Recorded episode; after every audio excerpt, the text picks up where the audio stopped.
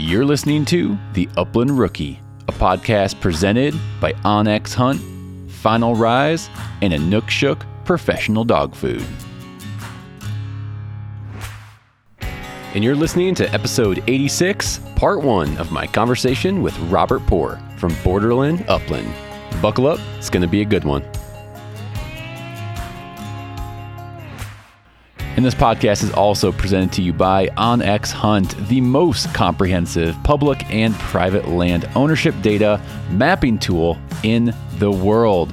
Many tools and layers like crop types, tree species, waypoints, and so much more. Uh, the OnX Elite membership is going to give you a ton of access to um, a whole bunch of benefits, uh, discounts on awesome gear. Um, if you're not using OnX Hunt already, I highly encourage you get over to onxhunt.com and sign up today.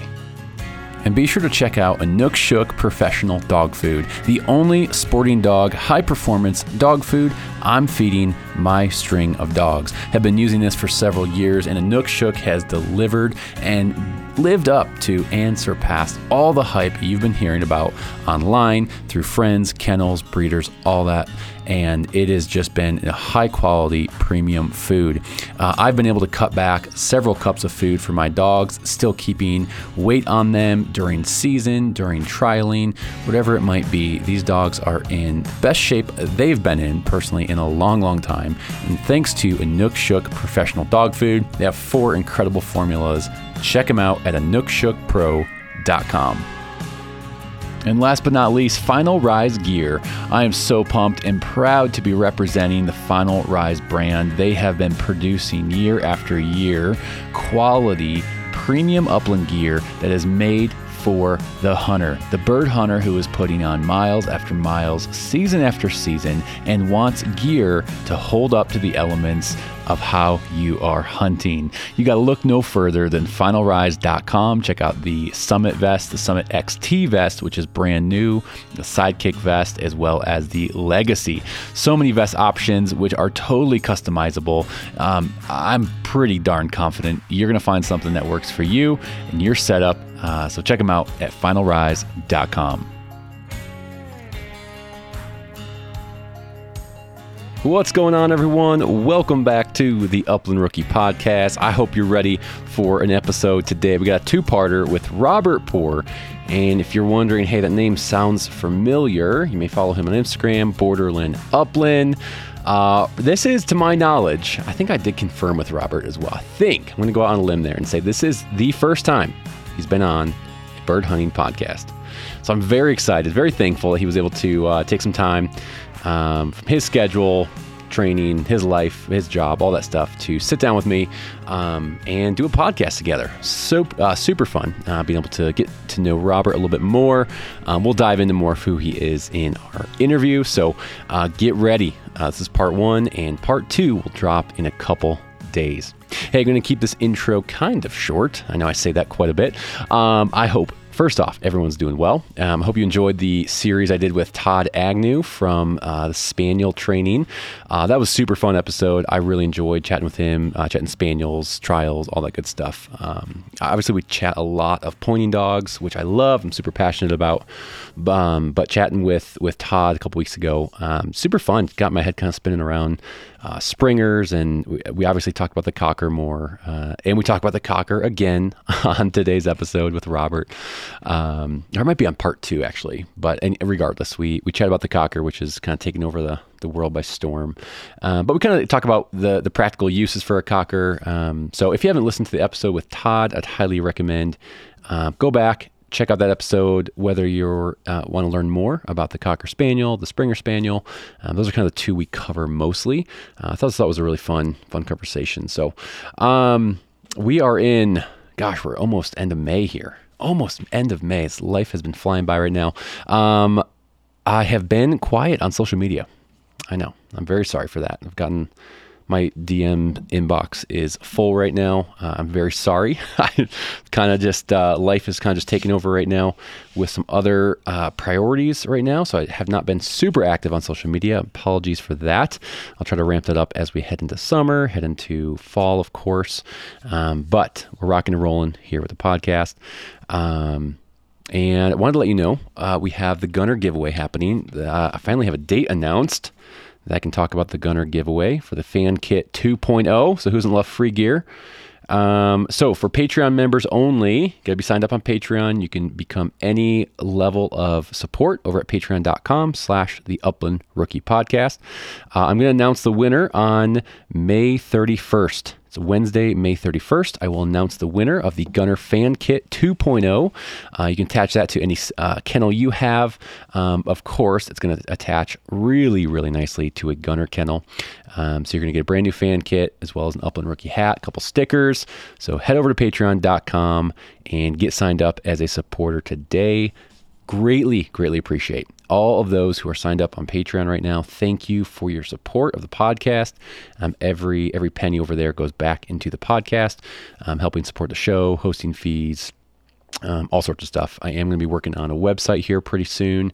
Um, gotta gotta get with my brother on that. He he promised me a website uh, for the price of a Yeti cooler. So I think I can make that happen for him. Um, Dan, if you're listening, which I know you're not, um, I'm going to be, be talking to you very soon about getting the website up and rolling. So, um, anyways, guys, again, like I said, I think this is Robert's first podcast appearance. I'm super thankful that uh, he was able to make that happen uh, for our listeners. Um, again, you may know him for uh, some of his some of his upland memes. Uh, his content is actually really, really good. Um, I love Robert's pretty authentic approach, honestly, kind of no BS attitude, um, just to how he approaches social media, um, which we do talk about on part two. Um, we kind of just unpack of, of, the good and the bad of social media and how it relates to the bird hunting world and and all that stuff. So we, we dive into that more. But um, I really appreciate Robert. Been chatting with him for for I mean probably a couple years now. Just getting to know him a little bit more. I love seeing his passion um, and, and, his humor as well. Um, just again, we all have our own take on um, on hunting. I, I love, I, I can appreciate uh, different styles, different, um, yeah. So I, I, I, really enjoy this conversation. I hope you guys do as well. Uh, without further ado, we're going to dive into part one with Robert Poor. You good? Uh, good schedule as far as that's, days on off. That's, that's, why I'm in it, and that that was about the only thing they would take a, a redneck with no education or experience in when I was super super. So, that's awesome. Yeah, that's awesome, yeah. man. It's a good. I, I, I did the, uh, Go ahead. Uh, no, no, go ahead. Uh, I did the wildland stuff for about 15 years and then uh, jumped over to structural a few years ago just to kind of um, see something different and uh, yeah. get a little closer to kind of a deal. Yeah, yeah. How was the wildland stuff? I loved that, it, man. The, the yeah? entire the entire West be in your office is is kind of a cool deal. uh, tons and tons and tons of traveling. Um, ninety um, percent of the job was outdoors, not at a desk. It was it was a really really nice deal. That's cool. Yeah. That's really took me cool. to a lot of places that you kind of keep in in the catalog.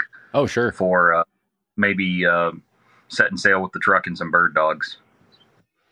Yeah, drop, drop pull your onX real quick and drop a pin. Yeah, a lot of this a lot of this was pre onX, but you're thinking about it, you're like, because uh, like you know, I did I fought fire in like Hell's Canyon and the Owyhee okay. breaks and legendary bird country and you're out there in July and you're watching waves of chukars get up and you're like, I'll be back one day. I'll be back.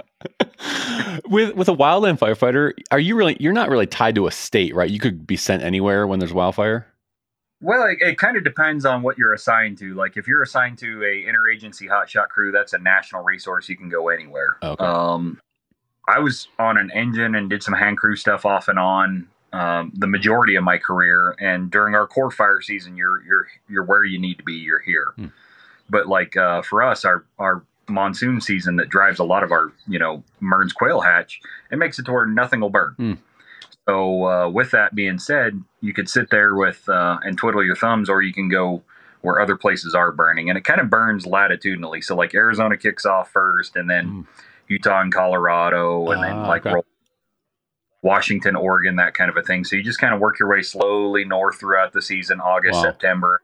Usually come home about October 1st, that kind of okay, thing. Okay, interesting. Wow. Yeah. That's crazy. That's crazy. Yeah. Um, before I was gonna, uh, before I was a pastor, I thought I wanted to be a firefighter. I, I did want to be a firefighter, and then uh, I was working at church part time, and then they approached me about a full time role, and I was like, "Wait, what? you want me to be a pastor? okay, that's awesome. But that's was, good. I know I know. It's a, it, has been fun, but um, there every time I see a fire fire truck still, I'm like, oh, that was my that was my love. that was my. I, I was grown up that had no interest in it, but when I was in college and they're like, hey, do you want to uh, like go dig and stir in the dirt and put fires out and see the Western public lands and we'll pay you. I was like, yeah, that, that seems like something I could get on. Yeah, yeah, yeah, yeah, Where do I sign? Where do yeah. I sign? And early on in your career, like before you get picked up, picked up, it's seasonal work. So it worked really good with like a, a school schedule for like oh sure college students. A lot of I would say a decent majority are wildland firefighters uh, are college students, and they just do it seasonally. Okay. And, um, once you kind of move on and progress and get picked up and that kind of thing, it just kind of turns into a full time job. But it's kind of like I'd imagine being a junkie. They give you a little bit at sure, first, yeah. you get a little bit more. You get a taste of it. Ten years gone and I've got a full time job. Where the hell did yeah. this happen? right? You're like, how did this? Yeah, how did this happen? oh, that's awesome. Well, turn in turn into the uh, the bird dog side of things here, Robert. Um, yeah. fr- fresh off the old 'Gram here, you know, a couple weeks ago, we finished up with uh, with the bird dog bracket. I don't know if you saw that. Uh, I'm sure you did. I, did. I, I know I you did because we, we chatted a little bit. Um, give me your uh, give me your your reaction to the the bird dog bracket um, well, over the last couple weeks. I'm not so certain that it was a bird dog bracket. Uh, that's that's no jab at, at bird dog of the day, the folks that put it on. I think it was largely a pet bracket popularity contest. Now, I say that Brittany's and short hairs aren't awesome, but boy, oh boy, there is a lot of uh, fur mommies voting on that.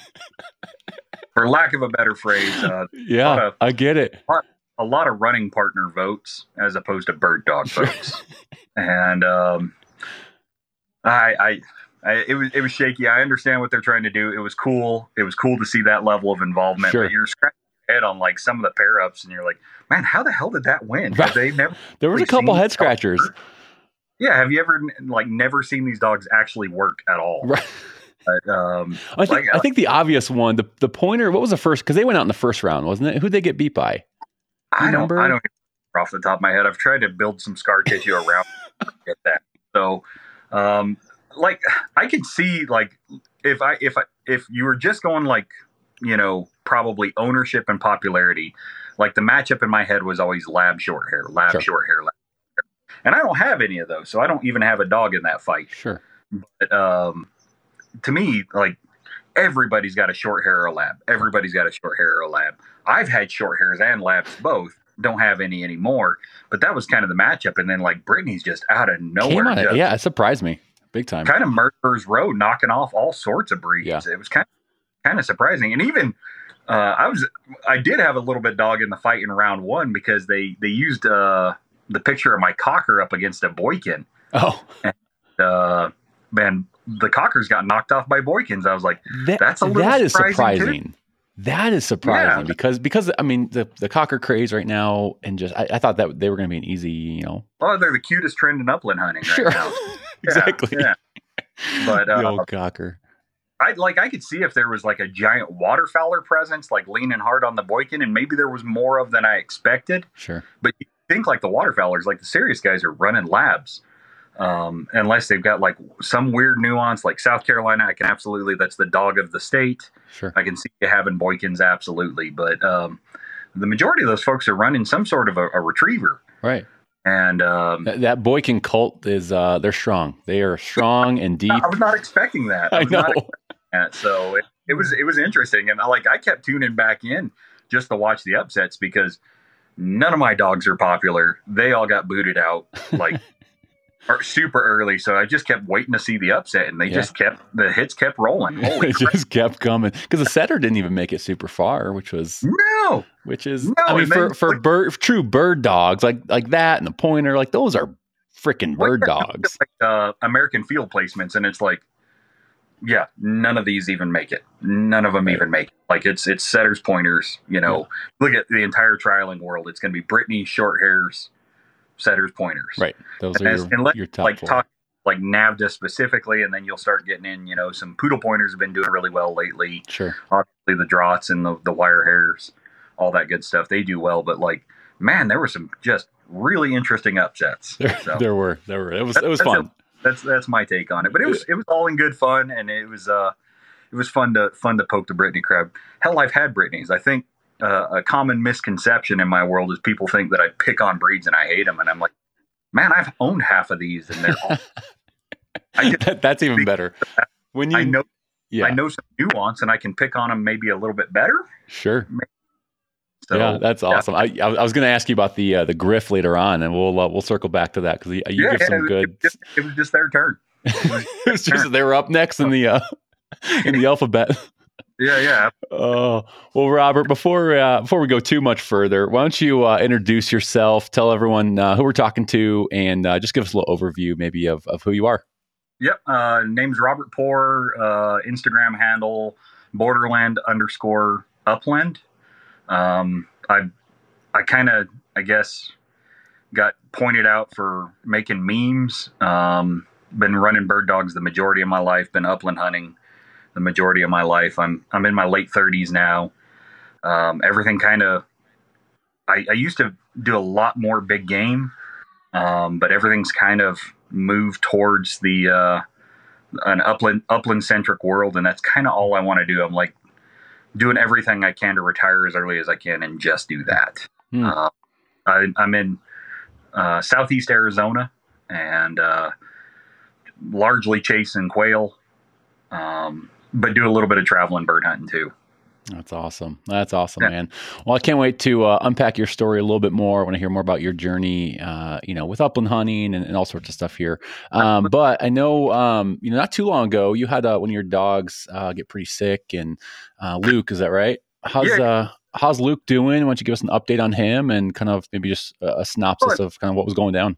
because there's a, a, good reach here, and because a lot of people travel to the Southwest this year chasing quail, there was a, a interesting thing happened with him. Um, so he ended up picking up a uh, inhaled foreign body. We're assuming a grass awn, and then with that, a valley fever infection, which is huge in the Southwest. Uh, it's a, a fungal infection, and my concern with that for the bird dog world is that you know, if you're from Minnesota and you bounced down here and hunted in this stuff and, and, got exposed to that, your vets may not be able to recognize it. So being able to to pick up on and, and the ugly truth about valley fever is it can manifest dozens of ways. It can show up as bone cancer, lesions, coughs, all sorts of things. And so oh, wow. one of those nebulous things that. Sorry, those are results of. Those can be yeah. results of valley fever. Yeah, okay. yeah, those, those are symptoms for it. And like wow. uh, my brother had a dog that they diagnosed with bone cancer and ended up in valley fever, and you put him on a fung- antifungal, and life is great. Wow. It manifests a ton of different ways. So if people are traveling down here and their dogs are getting sick, and there's no, they don't know what's happening. Um, that's something to look at, especially for people that are coming from a part of the world where that's not a common thing. It's big in Arizona, sure. Mexico, and, and California, if I'm not mistaken. But so he was fighting two infections. The odd deal was is I hunted him, had no idea, no inclination he was sick. He was eating good, everything like that. I hunted him, and because he's a pup, I've been hunting him by himself a lot, trying to make him an independent bird finder on his own rather than being steered into birds by more experienced dogs. I do mix that in a little bit just to get his face in some birds, but more just wanting to create an independent absolute bird frenzied bird finder. And so he pointed three species of quail that day. We had a really, really good day. Uh, I missed his Mearns quail, unfortunately. And end of the day, he stabbed a giant covey of scale quail. Wave went up, shot a bird. He went over like he knew what I was doing, picked it up, and was super proud. I let him pack it around a little bit, loaded him in the truck, drove home. And when I went to unload him, he was stoved up, sickly, didn't want to eat hmm. at all. And uh, I usually feed right after hunting when I got home. And so myself and my wife determined that he wasn't doing good. Uh, she used to work at a vet clinic, and I've had animals all my life, and so we blasted sure. off an hour to an emergency vet in Tucson. And about halfway there, he went unresponsive on me, unresponsive oh, wow. to pain and everything. We all know how like tender dogs' ears are, or anything like that. I could grab a ball of his ear up, and mm. he hmm. wouldn't even wince and flinch or anything. I was hmm raking his ribs to try to get him to lift his head just to try to keep some level of consciousness there. And sure, they got him in. Uh, valley fever test later. They ended up finding out that he had a pneumothorax, so he had a collapsed lung on one Ooh. side, as well as a pyothorax, which is a, a pus buildup, probably from that awn. Okay. Uh, it had probably exited his lung, and combination of factors there between the valley fever infection and the awn he had a deflated lung and a, and a pretty gnarly oh, cold infection. So real quick, do you, the grass awn? Do they think that was is it quick? Like he might have inhaled that on that hunt or like he could days or weeks that, prior? It's it's so nebulous with those things. He could have had that grass awn in there for a while, and then it just started migrating and exited the lung or something like that. And they never okay. came up with the awn itself. Which talking with uh, a couple of docs that literally wrote the paper on grass awn infections, they're like most of the time you don't come up with it. It's just a, hmm. a most likely scenario. Okay. But, um, with that, he's he's doing good now. Um, he's he's on a heavy course of antibiotics for about four months from the onset. Wow. Uh, and a heavy course of an antifungal for about six months from the onset. And uh, the, the goal is, is if we stop and it gets reestablished, now we have a more um, resistant infection. So we have to mm. we have to treat it as overkill is the rule, moderations for cowards kind of an approach. Okay. And, and uh, the Valley Fever test, they they can check titer counts, and we'll be doing that about every six months, probably for the rest of his life. And he's just a wow. He's probably about a year and a half right now. So Okay. Okay. We got a long road ahead, but he's he's up yeah. around. We're kind of restricting movement and that kind of a thing, but he's he's doing good, and he has no idea he's sick. So sure, we're, he's a, we're he's, a pup still. He's, he's a he's a big happy dopey setter. So that's crazy, man. What a what a, a, journey there with him, and and obviously pretty scary. Man, and, it's always something. I I, I yeah. I've had my share of sick dogs. I had a uh, Brock a couple years ago with globoid cell leukodystrophy, which caused a seizure disorder. I had a Brittany back in the day with epilepsy, so I'm just kind of just yeah. kind of waiting for a, a normal damn dog. uh, and even cocker, my cocker is as healthy as the day is long, but he's suicidal. He just has no no idea of self preservation whatsoever. So don't see. Is that is that most cockers though, or is that just is your special? I don't know. Um, I haven't been around a ton of them. They're not a big thing down here in the Southwest. Uh, I bought actually got him from Tyler Sladen and that was the first okay. I'd hunted over Cocker was his river dog, and I had so much fun mm. and just hell on wheels on desert quail. And so I was like, ah, I got to get me a little bit of that. So uh, he threw a litter. I bought one of those, and I just don't see a lot of them yeah. on here, but the ones I've seen are, are uh, pretty rambunctious. That's yeah, he, awesome. Well, yeah, go ahead. While we touch, while we touch on the cocker, and first off, I'm glad Luke's doing better, and, yeah. and you know, good luck on his the journey ahead. Again, sounds like it's gonna be long, but um, just glad he's glad he's doing well. Um, uh, just touch on the cocker. You got one. I mean, he's he's not how too old now, right? He's pretty he's, young still. right there. So uh, I, I, did some really poor planning. Um, I had a deposit in with Alder Fork English setters for oh probably about ten months before uh, uh, ever bred and dropped a litter, and so that was just always kind of on the back burner of uh, the setter will come when the setter comes. And then Tyler made that litter announcement for the Cockers, and I was like, ah, it's not going to line up that close. They ended up lining about two weeks apart. Ooh. Ended up with two puppies about two weeks, Ooh. maybe three weeks, and uh, so for a decent little stretch there, I wanted to suck start a revolver, but uh, it was. so he's yeah, sure. right there, just older than the setter. He's, um, I want to say he's born in July, so coming up on two. Okay coming up on. Okay. Yeah. Okay. So what's what's that cocker experience like? Especially like you like you said, you're mostly hunting quail. Mm-hmm. Um, how how would someone use a quail or use a quail use a cocker in a in a quail hunting situation? How do you use your your cocker? Well, I'm still kind of figuring that out a little bit. Um, so on desert quail, which are uh, kind of notorious runners, um, Gambel's and Scaly specifically. And to put it in context, the first time I had ever hunted pheasants was I don't know, maybe eight, ten years ago, and I finally started understanding how pheasants worked. And I was like, oh, these are a three and a half pound scaly. Okay, cool. mm. they like to run, whatever, all that good stuff. So, um, kind of using that same mindset and applying the cocker to desert quail.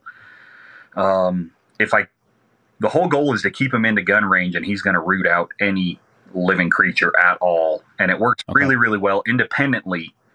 Um, on desert quail. Now, if I pair him with pointers, What's amazing is that little booger will still find his own birds that we walk past. Hmm. And um, like I, I, hunt with some buddies. Uh, Filthy Upland is his Instagram handle. Phil West. Oh, sure. He runs some really, really nice pointing dogs. Another buddy of ours, Eric Walters, has one of the nicest Brittany's I've ever seen. Hmm. And um, what's crazy is that little dog behind all of those dogs will still root out singles here and there. And wow. Just a tenacious, tenacious retriever. And with desert quail being a lot like pheasants, they're very, very lively cripples. And if they hit the ground and bolt, they're liable to go in rodent holes, cactus patches, mm. stuff like that. So having a tenacious little retriever there. And Phil, he he marries his up with a lab. He runs a really, really nice upland lab. and we can run those two dogs behind all of the pointers. The pointers out, you know, a couple hundred yards doing work, okay, heavies, that kind of a thing, and those flushers 25, 30 yards in, doing that work and doing a lot of our yeah, and, and like you said, they're still picking up their own birds that maybe the pointers you know, have, have passed up or it's it's the way I look at it is uh in in my little system here, we've got some more powerful dogs that are doing you know three four hundred yard work and. uh in the hound world it'd be like a strike dog. So they're finding good coveys, that kind of a thing. And then we've got some mid range dogs that are a little bit more thorough, like my Brock. Um, very, very thorough, uh, good nose on her. She's got a cannon for a nose. And then you've got the incredibly, incredibly coarse filter of that cocker at 25. Mm. Nothing's getting past that little bugger. That's awesome. Now on Merc. Do, do you. Oh, go ahead. Uh, no. uh, sorry, um, real quick. I think there's a little delay. Sorry, yeah, man. Um, uh, with your cocker, real quick, um, do you have any goals to get where you know there the, the pointing dog points and then the cocker goes in to flush that I, for the pointer? I was just getting there. I'm glad you. Okay. Okay. So, cool. Uh, Mearns quail, with them being very, very behaved and and um, honoring good dog work, if a pointing dog stabs them, they're going to be there when you get there. And um, so originally, you know, within the spaniel world, hupping hupping a spaniel, getting them to sit I was having to do that initially a lot. Um, so I'd have the little cocker working with me, and just because he's a lot of fun, and I brought him along, and I wanted to see how this kind of dynamic was going to work in Mearns quail. And come to find out that, like, I would walk in on point, and he would see that dog on point, and after hearing it and getting, you know, a little Edison medicine and talking to and hupping and that kind of a thing, he got to where he would see, and it's not a true back like a pointing dog would expect, but he would see my main opal dog on point and he'd park his butt. Or I'd be just talking to her, you know, trying to ease her because it might be, you know, five, ten minutes walking across the canyon to get to, to that pointing dog on Mearns quail. And I just talk to her, hey, easy girl, you're doing good. Whoa, just super easy, you know, calming, calming words. And uh, as soon as he sees her and hears me say, whoa, he parks. And so nice with that is I could get people set up in shooting lanes. Yeah. Um, because it's all about the covey rise with Mearns quail. If I could get people set up and in position and everybody back, traditionally I have done the flushing. And now I can sit back, take pictures, smile, and not worry about getting shot. Send in the coked out monkey with a switchblade and let him do the flushing work and the retrieving work. Because largely, my setter will retrieve. He doesn't care much for it. My Brock will sure. retrieve too. It's okay. But that cocker, all he wants to do is bring you anything he can find. It's like a pet raccoon. He just he has to grab something up and bring it to you. So on the mer- that sounds so fun. I, I, I would like to think that I sold some cockers this winter to people that hunt. I'd like to think. Uh, yeah, because just a, Get a little commission from the Cocker Society. Yeah, everybody stands back and gets in position, and then you send that little, you know, that little lawnmower in there, and he gets the birds moving, and you get shot angles that you just don't get hmm. with pointing dogs and when we're flushing in front of pointing dogs. When we're flushing in front of pointing dogs, birds are going away from us. We're the threat. Hmm. When they see that little coked out monkey with a switchblade coming after, I am not the threat anymore. You got birds whizzing past your head and all sorts of wow. angles that you've just never seen before. And uh, yeah. largely it's safer. And I kind of stole that from from my buddy Phil, who's been doing that for years with his lab over pointing dogs okay. on Mearns quail. And uh, when I got him initially, it was uh, because of a, a, a comment Maddie Rawlinson said, who runs some really, really nice cockers. It's that they're not a tool for every situation, but they're the perfect tool for some situations. So, like when I'm traveling, if you see that that old broke down homestead that's real weedy that might hold a few bob whites or maybe some huns or something like that, you can send out that cocker sure. and have a really fun 15, 20 minute little loop there and I just kind of yeah. slowly started adopting him into what I do here, and it's been working really, really well. I just don't. It sounds stupid. We all lose a few birds here and there, but I just don't lose birds with that dog. He is a tenacious little retriever, and he is hell on cripples. So that is so cool. Will he be able to uh, make so you know he say you knock down a couple buddies and yourself knock down maybe two three birds from a covey mm-hmm. or whatever will he be able to then bring one back and you'll send them out back on another we're, so we're, i guess we call it maybe a blind retrieve yeah exactly or? so uh, we're not there yet we started into it a little bit last year uh, last year being his uh, puppy season um, so the my whole training work up through the summer and everything we started working on that and uh, a good friend of mine who actually has a lab from phil he's a waterfowl guide here and he's got uh, essentially a master hunter class lab. And I was like, okay. better to train with to start doing the blinds and stuff with with Bart because I do do a uh, lot of dove hunting with him, and you know we knock down two or three doves. Mm. I want to be able to stay sure. in our blind area, send him on a dove, get him back, line him back up, and doing that. So we're going to start working on that um, probably here within the next month or so. Start doing full. Okay. Now I want to take him to that level. I don't. I'm yeah. testing him or putting any ribbons on him or anything like. that. But sure. I would really, really like to be able to take him to that level for blind retrieves and marks and that kind of thing. Yeah, that sounds I, awesome, man. Well, it sounds like a fun experience. It's a ton of fun. Like you can't not smile when that little dog is zapping around. You just can't. Yeah, that's what I hear. That's what I hear, man. And you're just knocking holes in the sky. You just look at him, and it's like everything is okay. There's still world. Everything is all. So. Oh, cute little upland therapy yeah, yeah, dog. very much so. yeah. That's awesome, man. Well, Robert, I'd love to uh, unpack your. Uh, let's back things up a little bit. Um, what you know, getting into upland hunting. I know you mentioned big game, all that. Why don't you just take us through your journey a little bit? Um, you know, did you grow up hunting as a kid? Was that part of your family? Yeah. Um, kind of how'd that all come about so for you? My old man was uh, he hunted anything that moved, and I think it's a kind of a throwback of his dad hunted anything that moved. Uh, big turkey hunters, uh, big big game hunters my old man on his own when archery kind of came into vogue in the in the 80s which is when i was born fell in love with archery and ran an archery shop out of the small town that i grew up in and so i just grew up in that culture but at the same point in time big game seasons are only you know so long and that kind of a thing I get asked all the time, what's one piece of gear you would never hunt without? Well, that is easy. It's OnX Hunt. OnX Hunt is the number one digital mapping software in the world. I've been using it for several years and it makes hunting pu- uh, private and public land incredibly easy. Right at your fingertips, get so much information and data that you can pull up on the road hunting. Uh, not to mention, this is an app on your phone or your iPad, but they just released uh, Apple CarPlay version. So if you have Apple CarPlay in your vehicle, plug in your phone and get all your pins and data with OnX right on your vehicle's display. Super sweet. Check out onxhunt.com. Use promo code Rookie20, save you 20% on your OnX membership today. Thing. And so we did a ton of small game hunting in between all that. And even when we are bow hunting, uh, like January in Arizona, especially, you can hunt over the counter deer, javelina. It's the best month for hunting our quail. Um, waterfowl are still on the menu. So it was, everything was just kind of a combination hunt. You'd be driving along to go glass for deer, and there would be a pond there with, you know, some pintails on it. We'd go jump the pond and shoot a few pintails and all that good stuff. But I remember even before I could hunt, he, him taking me quail hunting a lot. And that was one of his passions. He, he liked he liked eating quail, so therefore you got to go shoot some quail. And um, a very, I guess, more of a utilitarian mindset than than we're probably used to. Like that's food running on the ground, and so sure, it was a, probably a little different mindset as far as like my old man was all about numbers, that kind of a thing, which has slowly shifted.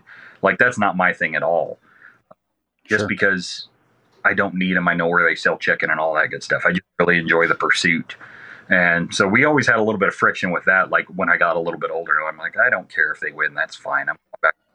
sure. And his, you know, value as a human being was limits, that kind of a thing. But um, I remember he took like, like, like that was success. to, Yeah, yeah, yeah. was. I, I yeah, think it's a generational thing largely, uh, sure. because that was his value to his dad was, how'd you get a limit? You know, well, if it's good, you should have sure. got a limit, even when we were fishing and everything like that. And uh, I just never have been about that. I've just always enjoyed wearing a smile more than, than counting birds or counting fish or that kind of a thing. But very, very good hunter, very, very good mentor. Uh, anything triggered, he could shoot better than anybody I know. Terrific rifle shot, competed in um, trap and pistol silhouettes and all that good stuff. So it was, and then like I said, at a relatively high level of archery, growing up in an archery shop, um, I just was really fortunate to have that kind of a mentor growing up because anything that you could think of in hunting or fishing, he could do better than you. So, and he was always willing to show you. Like, don't get me wrong, he'd thump you for 30 minutes while we were fishing and then show you what he was doing, and then you could too, you know. But very, very good uh, upbringing that way. I remember he took me on my first quail the, the first quail that I shot, he just threw the 410, and we used to do everything kind of off of a four wheeler, and we had a utility rack on the back, and we put dog box on that. And I remember a Gambel's quail sitting in a hackberry tree, and he guided me over and guided me to it, and I, I tree pounded the crap out of that quail. And what was odd about that is, uh, I remember he shook my hand on that one. It wasn't like a loving embrace or anything like that. It was like, hey, welcome. You're going to be doing this forever. Kind of a huh. nothing was said, wow. but he shook my hand and he congratulated me, and that was that. And off to the sure. races. And a couple years after that, I was six when that happened. And a couple years after that, I got a 870 youth model and uh, 20 gauge, and then off to the races. Before school, after school, chasing quail, okay. chasing doves. Um, laws were a little bit looser in that time, so like I, I could get off the school bus when I was 13, grab the four wheeler, throw the dogs on the on the dog box, and go hunt quail till dark and I, I lived on the edge of town, so everything was wide open from that. So I would lift off the school sure. bus, grab the dogs, and go bird hunt until dark. And the rule wow. was only you'd be home at dark, you know, and yeah, that was that, that was the only rule. and, and uh, ran into while we were out deer hunting one day. We ran into uh, Dave Walker out of Idaho. He used to run a big, big Arizona camp, and he's kind of a legend in the Brittany world, at least the old school Brittany world. Um, trained under Bill Miller and all that stuff, and just hmm. some really, really nice field trial champions. And he gave me a Brittany, just gave me a Brittany. I mean, he had oh, a wow. string of dogs oh, out gosh. there, and we went out and visited him a couple times and BS with him because you know when you run into another hunter, it just turns into a three hour BS session and that kind of a deal. And him and dad, yeah, and then they're and then they're yeah, your best trading friends. stories back and forth and everything like that. And then next thing you know, I'm hauling a Brittany home uh, like a year and a half old Brittany, and that was kind of the start of my dogs. We always had dogs. Uh, like my dad had um, short hairs and labs. My brother had a short hair, and that was our first Brittany. And then I had Brittany's for a few years, and then got a few more short hairs. And by the time I, I graduated high school and college and started working on a career and everything, I didn't have any dogs, and it was probably best trying to build a career and um, move out on my own and kind of get my feet underneath me. But as soon as I had the opportunity again and I could start seeing some windows of time that I wasn't doing anything, it was like it's it's time to get a dog again. And I ended up like the worst sure. lab in history. But he, he still did his job. He would he would you know he would do some retrieving work if you needed him to. But it was kind of the start back into that for me, which was good. Yeah. Yeah. Yeah. Okay. So so with that, so with that, start back into it for you. It was kind of time to then get your kind of your own your own dog and, and kind of move forward. Um, what what led you to the lab at that point? Because it sounds like you had a, had some experience, right, with with Brittany short hairs. We always had labs. So what so what was the lab pickup? The, the, the, main dog of like my childhood was a, a, big yellow lab who was just stellar, and then um, dog that carried yeah. over even when I was younger. We had a black lab and she was really really good, and. Um, so like when I was I don't know maybe 23 or so, I was like, yeah, it's time to get a lab again, and I want a chocolate one this time. And he was just the worst dog ever. Um, just separation anxiety and all the bad stuff that you don't want. But at the same point in time, he was my little buddy. I had him for 14 years. Just put him sure. down last June, and uh, he was he was okay. my buddy for 14 years. And regardless of how much of a dirtbag he was, I matched him with dirtbaggishness on the other side my little and then um, there was a time there where after about 2000 arizona quail hunting wasn't very good at all. I still did it mm. um, because it's, it's the only thing i know to do go go go whack a few quail here and there and i feel like eating some quail. Let's go get some. But i had a buddy move into town uh, who was into bird dogs and uh, had a really nice uh, rawhide clown short hair. And then uh, about that time uh, this is probably about 2014, 2015.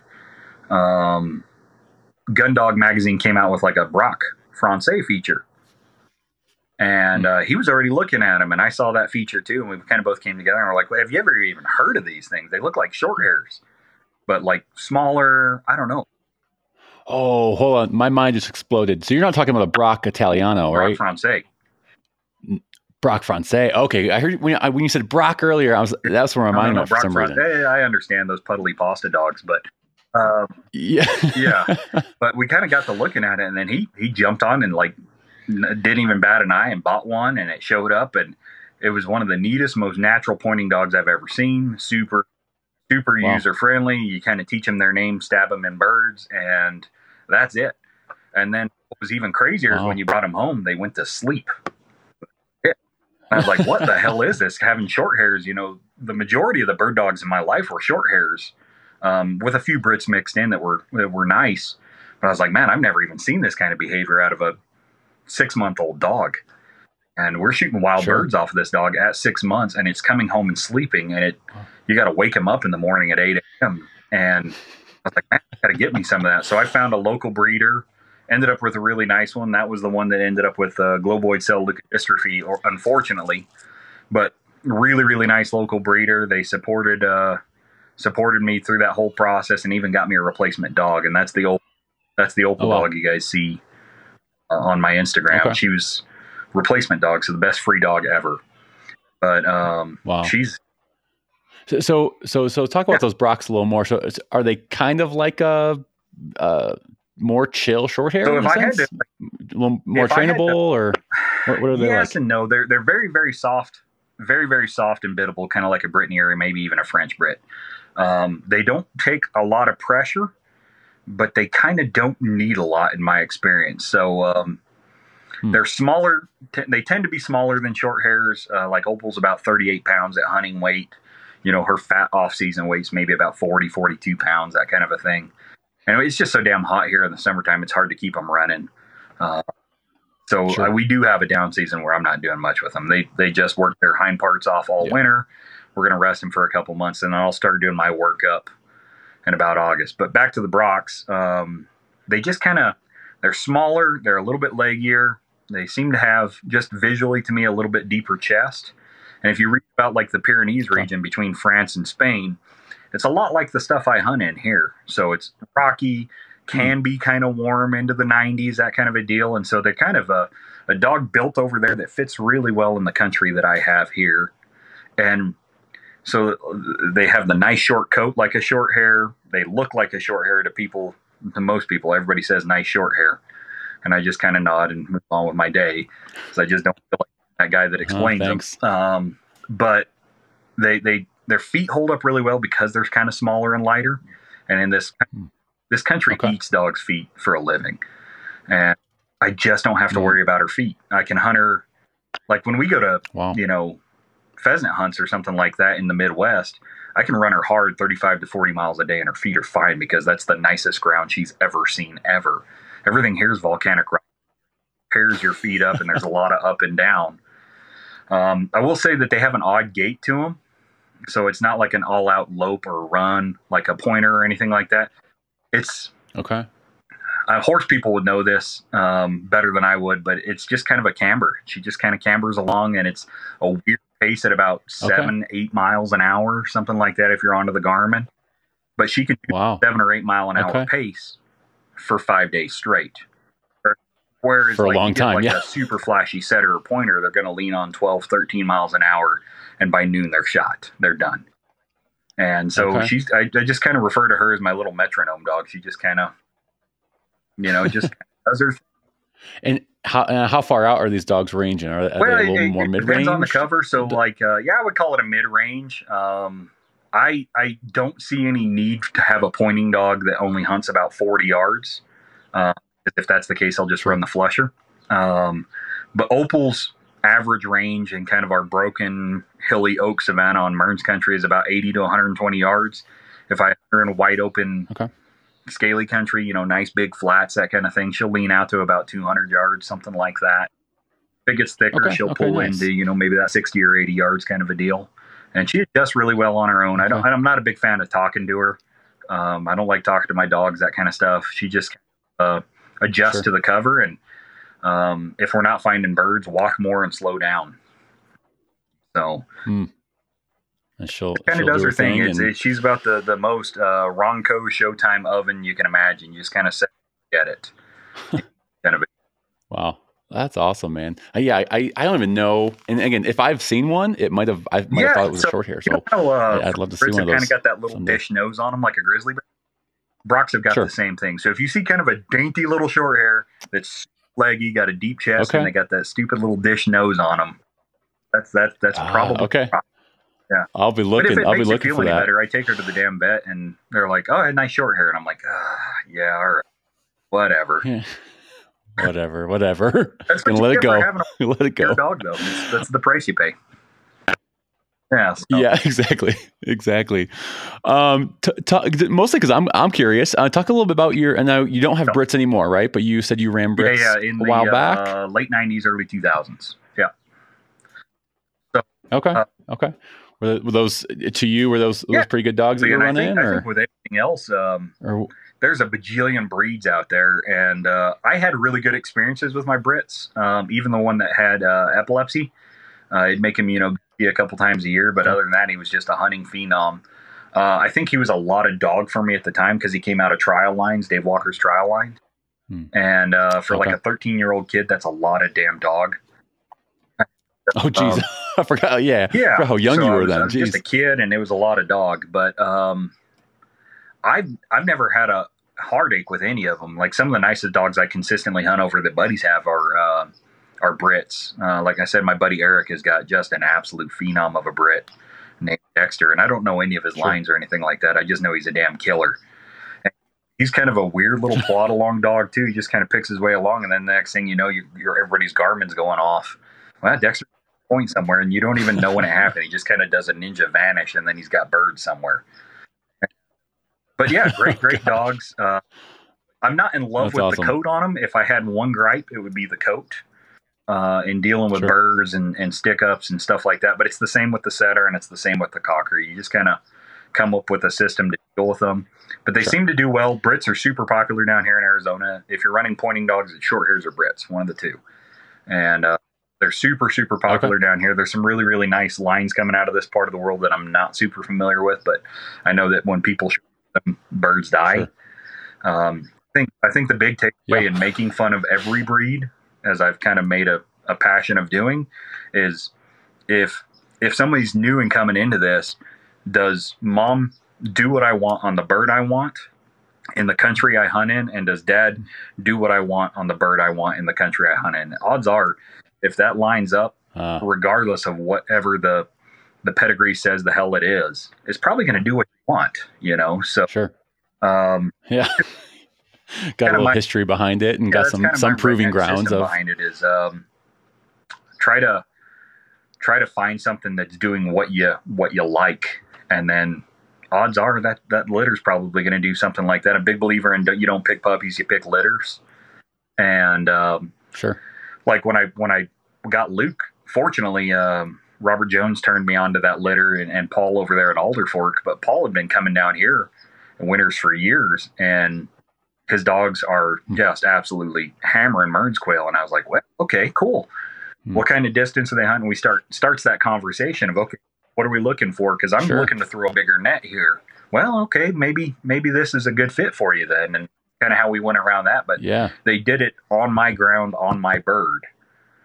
And so, mm. yeah, so that kind of checked your box there. Deal. Who do I send the check to? You know. And was that your first? Yeah, yeah, uh, is first your first setter? Yep. okay. So I'm kind of uh, dabbling. That's I don't. Awesome. I don't know. We, none of us know how many how many laps we get around on this on this rock. So uh, there's just a lot of stuff out there I want to see, and so like I've been kind of just this. You know, the cocker yeah. and well, it started with the Brocs actually, kind of like I don't know what the hell they are. Let's try that for a while, and I really like them. And then the cocker is a lot of fun. I, I like your attitude. It's kind of like yeah, let's let's try yeah, it. It's and um, I mean, they all. It, once again, if you get get them from the right people, they all do awesome stuff. Like as hard as I pick on Drahts, uh, before I was looking at Brocs, I was looking at Drahts and was really thinking about a Draht quite. And uh, okay, because at the time I was like, okay, this is going to be a one dog household, which is not how it ended up being. But this is going to be a one dog household. Let's let's go get that Swiss Army knife dog and maybe do a lot of things with that one dog. And um, kind of ran into a sure. few roadblocks here and there with some Draht breeders of like um, and I understand why they do it and I approve of why they do it but like hey if you get a puppy from us we're going to want them tested at this date and at this date and this date and I'm like I'm cutting you a check and buying a puppy I'll be damned if you're going to tell me what I'm going to do with that puppy because I'm a little feral in nature and like if you went and bought a car and they said okay we we're going to mandate that you do this this and you're going to put this sticker on this part of the windshield and that kind of a deal. You you tell them go to hell. So I just kind of apply that to the life, kind of a little feral, and so I was just like, ah, it's just not for me right now, you know. But it. Yeah, yeah. grew up a lot of a lot of folks around me have had sense. some really nice wire hairs, um, and I've seen wire hairs do some really really nice okay. work in this part of the world. Are, are they are they pretty common? Are they pretty common in Arizona? Just, because of coat and heat and all that, so, or not really? When I was a kid, there were short hairs and wire hairs everywhere. And we're starting to see it come back, but it's just with the resurgence of quail. Mm-hmm. So when quail numbers dove off in Arizona in the late 90s, early 2000s, bird dogs did too. Mm-hmm. And so a lot of people I know just like, you know, their dog uh-huh. aged out and they never re upped that kind of a thing. But with the resurgence of Southwest quail, um, you're starting to see a lot more stuff again. You're starting to see everything, you know, and whether okay. they're visiting or they're locals or whatever. Like, there's a guy 30 minutes away from me who runs a really nice poodle pointer kennel. I didn't even know what the hell that was 10 years ago. You know what I mean? Mm. So, yeah, you're just starting to see some stuff up. But that's cool. Driven, that's it's cool. Driven by different birds. breeds. It's absolutely driven by birds. If you've got birds, oh, absolutely, are getting stuff. I mean, still don't know what the hell a Brock is, sure. but you know, I'm bringing one here, and maybe a few people seeing them here and there. People are like, "Oh, that's a Brock. Okay, cool," and they never would 20 years ago. You know, it's sure, sure. driven by quail. So yeah, absolutely. Absolutely. Um, one more thing, uh, while we're talking about dogs here, um, as far as the training side goes, are you using? Uh, are you having someone train your dogs like a like a pro? Are you training your dogs? If so, are you just kind of figuring this out on your own? Like, like talk a little on the training side for your uh, for your dogs and so the answer what that's yes. been like.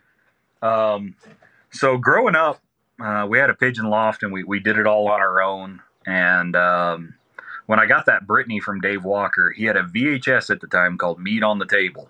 And for $60, you could get that VHS. And a lot of it's like the Gibbons West method that we know now, but this is, you know, infancy stage of Gibbons okay. West stuff. And uh, yeah, VHS, and you could get a 12 foot check cord and what we're knowing as, as a pinch collar now, that leather collar with the studs on the inside flat. That was cutting edge oh, yeah. stuff in 1990. Yep, yep. So, and uh, so I got that, kind of used that for some bird dogs for a few years. And then when I kind of got back into the pointing dogs, uh, YouTube was a thing by this point. And so just kind of mm. dabbling on some stuff here and there, still kind of sticking with like some Gibbons West stuff and doing it on my own. Uh, but being a big believer in, in, the best teacher out there is birds. And I still believe that like, uh, if you teach a mm. dog their name and you shove them in birds, and you reward the behaviors you want, like don't shoot knocked birds, that kind of a thing, that they kind of kind of catch on on their own. But I've never taken a dog from like sure. steady to wing shot and fall because I'm I'm it's just never been an interest of mine. Wanting to do it now just to gain the experience of doing it. Now, I bought the setter for a couple of couple of reasons. I wanted to uh, throw a bigger net, have a little bit more horsepower for uh, bigger country, um, like I'm wanting to start dabbling in some of the prairie states, and if you walk 60 yards the wrong side of a bird with a tight running dog, you don't find those birds. So wanting to throw a little bit bigger of a net and wanting to challenge myself as, as a trainer and, and maybe deal with something a little bit harder headed. Um, because all of my dogs have been pretty darn biddable and wanting to grow uh, as a handler. And with that, there was some a little bit of learning curve here and there. Uh, nothing bad and nothing nothing to his detriment at all. Um, but some weird little hangups here and there. And there's a phenomenal local trainer um, by the name of Guy Mollicone, Mollicone Kennels. And um, he, he helped me out a little bit with uh, Luke here and there on some stuff. And more than anything, he just had, because he's a full time pro trainer, and I have a pigeon loft anymore, he had access to birds and he has access to, you know, 20 years of that knowledge of putting his hands on thousands of dogs and something that blew my mind in because I've never worked with a pro trainer mm. in my life. Um, and watching him as I'd come out and you know help him and hammer stakes and plant birds and shoot birds for him and that kind of stuff so he could handle dogs. A pro trainer, the quality sure. of product you get from them, I was never a believer in until I saw they've had their hands on so many dogs, and they have to have a, a commercially replicatable system, and the timeline that they get stuff done in. Mm is unfathomable to a guy who trains his dogs. So like uh, mm. watching him will break out a dog, sure. it's like holy crap! I just watched that happen in my in front of my eyes instead of this like month and a half, two month long process of, you know, that kind of a deal. And I'm like, holy crap, I just watched that happen right now. And it's, it's just mind blowing. Yeah. So with that, um, I'm going to start and keep, kind of keep, keep that relationship open and keep working with that guy. He is just unreal and just kind of a dog whisperer when it comes to that kind of a thing. And I just want to kind of, uh, apprentice under, under that kind of a, kind of a system and just get as I can because I'm I'm kind of sick with yeah. it in the sense of I just love it. You get a lot of dogs. Sure, and, and, when you see it, like like you you said, like when you see it firsthand, it, it also kind of clicks more too because I can watch even a video on YouTube. I can watch videos. I can read till nauseum on yeah. whatever wheel breaking, force fetch, whatever it is. But until you, yeah, really see someone well, who's just, really, really good at it, kind of live in person and you can ask questions. Like, stupid, it, it kind of like, changes uh, the game a like, little uh, we're talking clicker training for marking good behavior, right? Well, we were we were doing some some stuff like sure. that on on a, on a whoa board, and he's marking good behavior with a, a, word or something like that. He's also marking negative behavior, like when they would step off. And I'm like, why didn't I ever think of that? I've always marked the good side, but I never marked the negative side. So used to lifting a dog back up and hmm. putting him back, that kind of a deal. And he would just ah ah ah ah ah, ah and because he's marking both behavior, the mm. time frame gets literally cut in half. Cut in half. Mind blowing. I was like, wow. I've been doing a whole life and I have never seen wow. that. He's marking good behavior and marking yeah, I don't, I don't think I've heard that before either. But yeah, the name's Guy Mollicone, My, Mollicone Kennels. He is just the nicest person ever and just a fountain of knowledge. If you're just hanging out with him, you know, putting birds in a bag or whatever, there's just just gems falling out of the sky all the time. You're like, oh, yeah, just left yeah, and right. He, You're like, oh, he trained under uh, West as well. So like that whole West method. I mean, it's it's okay. it's strong in this part of the world. So, yeah, yeah. You mentioned That's book. Cool. That's cool. A book that um, is always influential to me was the. I think it's something along the lines of uh, teaching dogs to teach themselves. If you Amazon that, you can find that book too. But every time I get a puppy, I reread that okay. book, and uh, kind of a good family. Okay. Uh, what, do you, what do you think? Teaching bird dogs how to again? teach themselves, something like that. Well, that is a wrap of part one with Robert. Uh, make sure you come back for part two. I'll drop that in a few days from now. Sorry to leave you uh, kind of in the middle of that, but uh, definitely a lengthy conversation that would break up into two parts. So, hey guys, um, just a reminder if you have not left a rating and review, I have a lot of new listeners over the last several months. Um, if you have just started listening to the podcast and are enjoying it, uh, would you do me a huge, huge favor and head over to Apple Podcasts or Spotify and drop a rating and review. Um, I love seeing the written reviews, love um, learning what the show's impact is having on people out there who are actually listening. I love reading those. Um, gives me kind of a pulse on on how the show's doing, what you want more of, what you want less of um, how the show is, uh, again, helping inspire you in some way or another. So head over there, leave a rating review, would be very, very helpful. Um, also, check out the YouTube channel. Uh, I've been dropping uh, podcast episodes over at YouTube as well. So I know some of you just love uh, consuming your content on the YouTube platform, which is awesome. So I have start, started uploading all podcast episode over at youtube.com. If you haven't heard of it, well, we probably have some other things to talk about. uh, hey guys, until next week, go put some miles on those boots. Follow your favorite bird dog. Stay tuned. Part two is coming up in a few days.